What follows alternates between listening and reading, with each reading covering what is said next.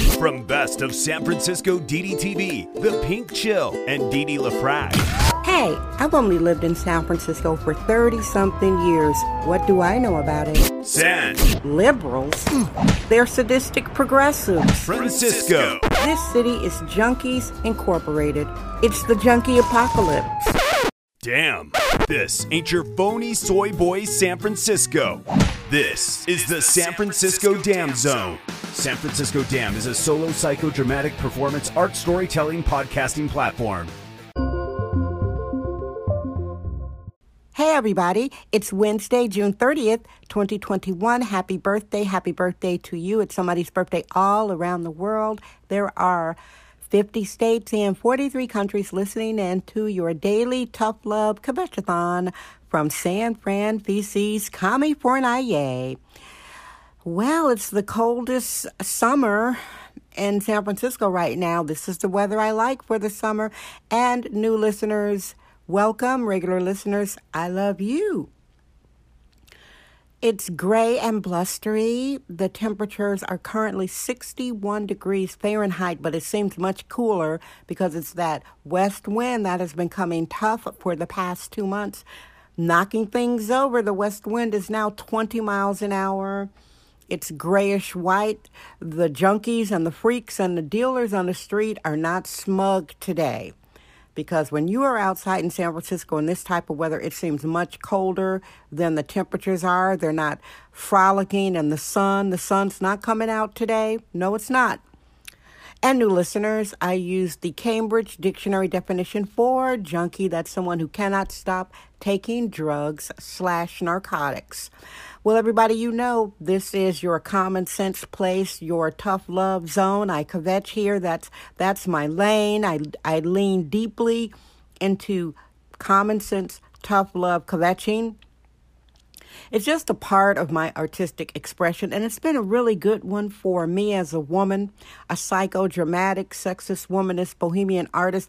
I really appreciate everybody coming along. This is like an experimental vibe.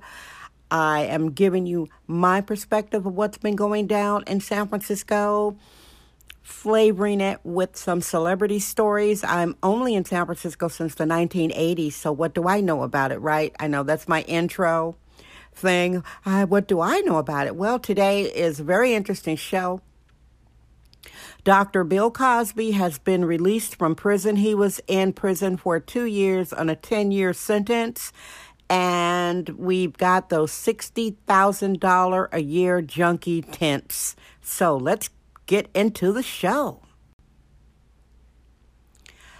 First, um, I'm going to talk a little bit about race here, and I hope everybody stays along. I hope listeners don't drop out because of this, but if you do, there are billions of people in the world, and one thing I know as a biologically born genetic black woman, and the best friend, soulmate, and widow of a white man, I spent my formative adult years as a biological black woman at the side and living with a white man. So when people try to give me this stuff and say, oh, America isn't racist or everybody's on the same level, everything is fair, all I can say about that from my personal lived experience is lies, lies, and more lies.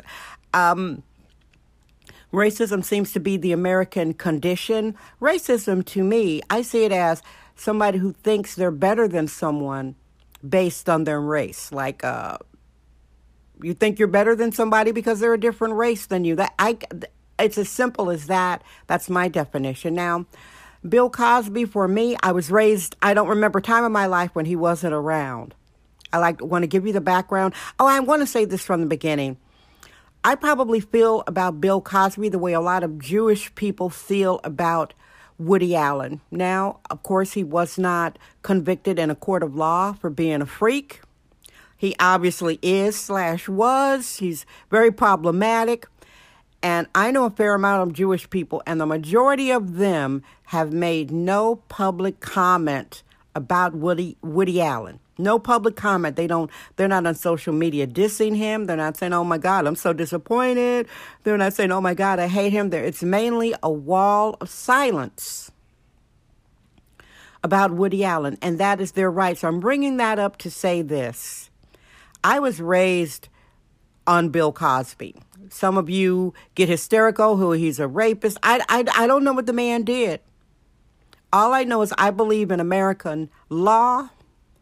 It has benefited me believing in the court of law. I believe in police. I believe in the justice system. Now, this is the same justice system that allowed George Zimmerman, who killed an unarmed teenager, Trayvon Martin, for no good reason. This is the same justice system that allowed George Zimmerman to go free. Let's just understand that, all right? San Francisco Dam Daily Truth Bombs. No namby-pamby permission necessary. This is the same justice system that is allowing hundreds of Honduran drug dealers to infest San Francisco.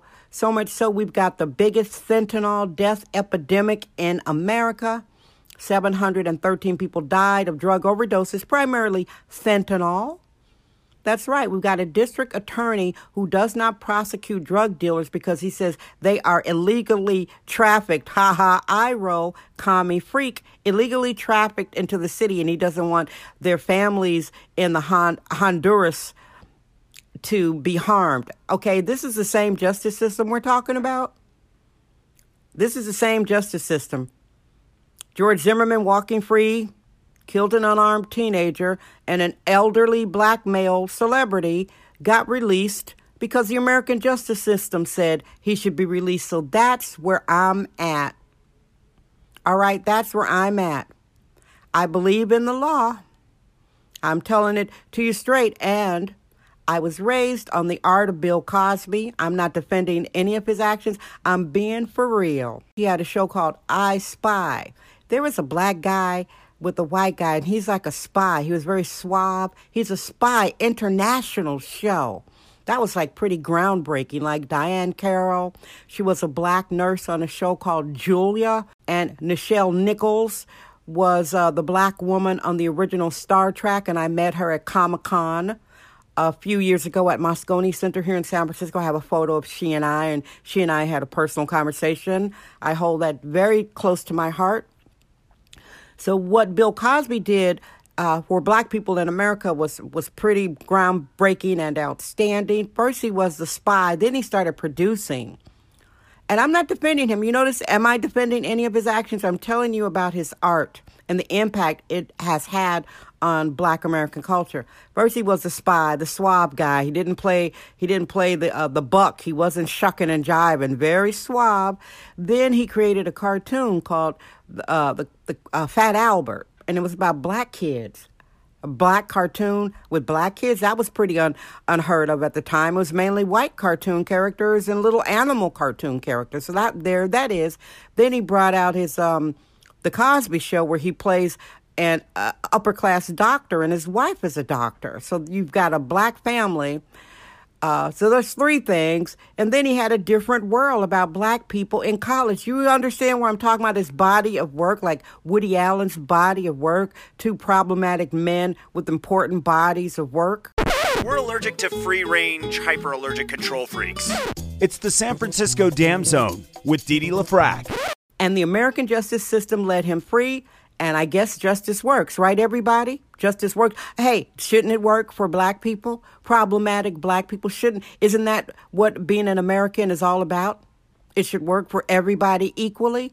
I guess it does. Woody Allen never spent a day in jail. Harvey Weinstein is in jail. I expect he will be released. Kevin Spacey uh, hasn't been in jail. Elvis Presley living with a 14 year old girl, he never went to jail. That's where I am about Bill Cosby. That's where I am. I'm not going to say, oh my God, put him back in jail because, come on, people. Life isn't fair. Sometimes we black Americans, we get more crap thrown at us. Some of you who sit there, I don't believe that. I don't if you say you don't believe that there's racism in America, I don't know what else to say to you.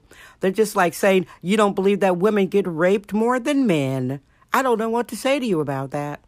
But that's my opinion on it. Hey, I hope he enjoys the rest of his life being a free man, walking, uh, walking around. And by the way, this one last thing about Bill Cosby. Judge a person by their five closest friends. Judge a person by the people they're hanging out. If you want to get a vibe, if you want to know who a person is, look at their friends list. Look at the people they're uh, taking vacations with. They're hanging. Who is Bill Cosby hanging out with? Hugh frickin' Hefner. They were best friends. Hugh Hefner, master pimp. Master pimp. Did Hugh Hefner ever go to jail for anything? Can you imagine how many women probably got raped and dosed at the Playboy Mansion? That was a whorehouse, y'all. All right, I'm going to stick the pin on Bill Cosby. I said what I had to say. That's my statement about it. This is sexist, womanist, bohemian excellence. It's the San Francisco Dam Zone with Dee Dee LaFrac. Now we got these $60,000 junkie tents. New listeners, I already defined a junkie as somebody who cannot stop taking drugs from the Cambridge Dictionary. San Francisco has a junkie problem, not a homeless problem. We've got a rogue DA that is not prosecuting drug dealers, so the junkies follow the dealers. It's, it's a real dystopian mess, however. From a distance, using a drone, San Francisco is gorgeous, so beautiful.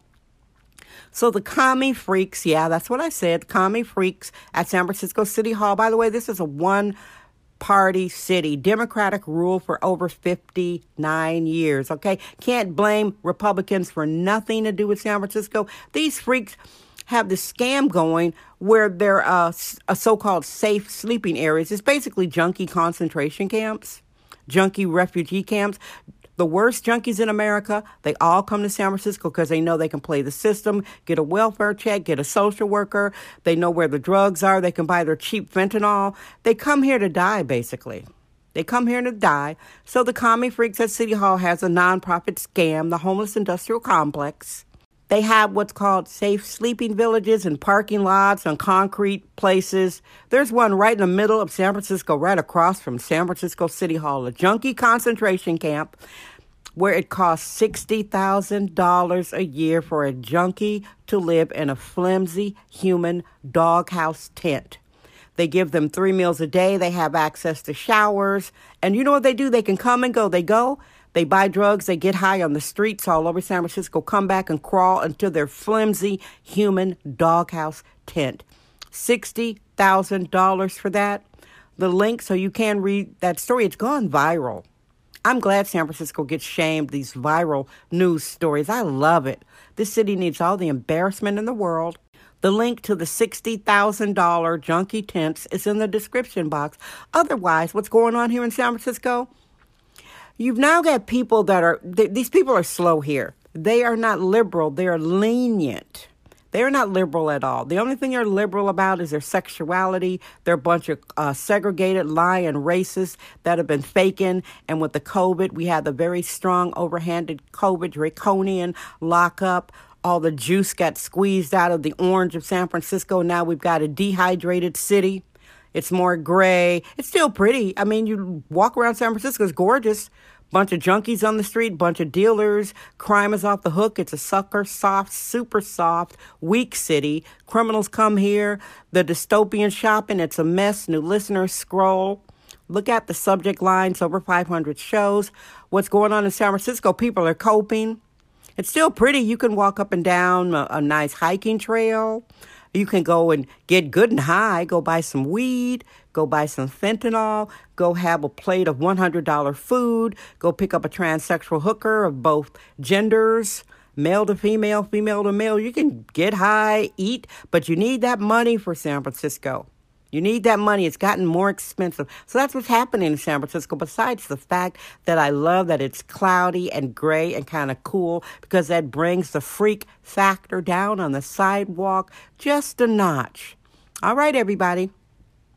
I appreciate you listening to the special show today. I hope I made sense when I talk about race because I don't like when people try to play those games with me, especially white people that are kind of monocultural or other people of color that are more assimilated and they want to be more white adjacent and lie about the reality of America's racial problems. Thank you for listening. I love you. Guess what? I'm Dee Dee LaFrac.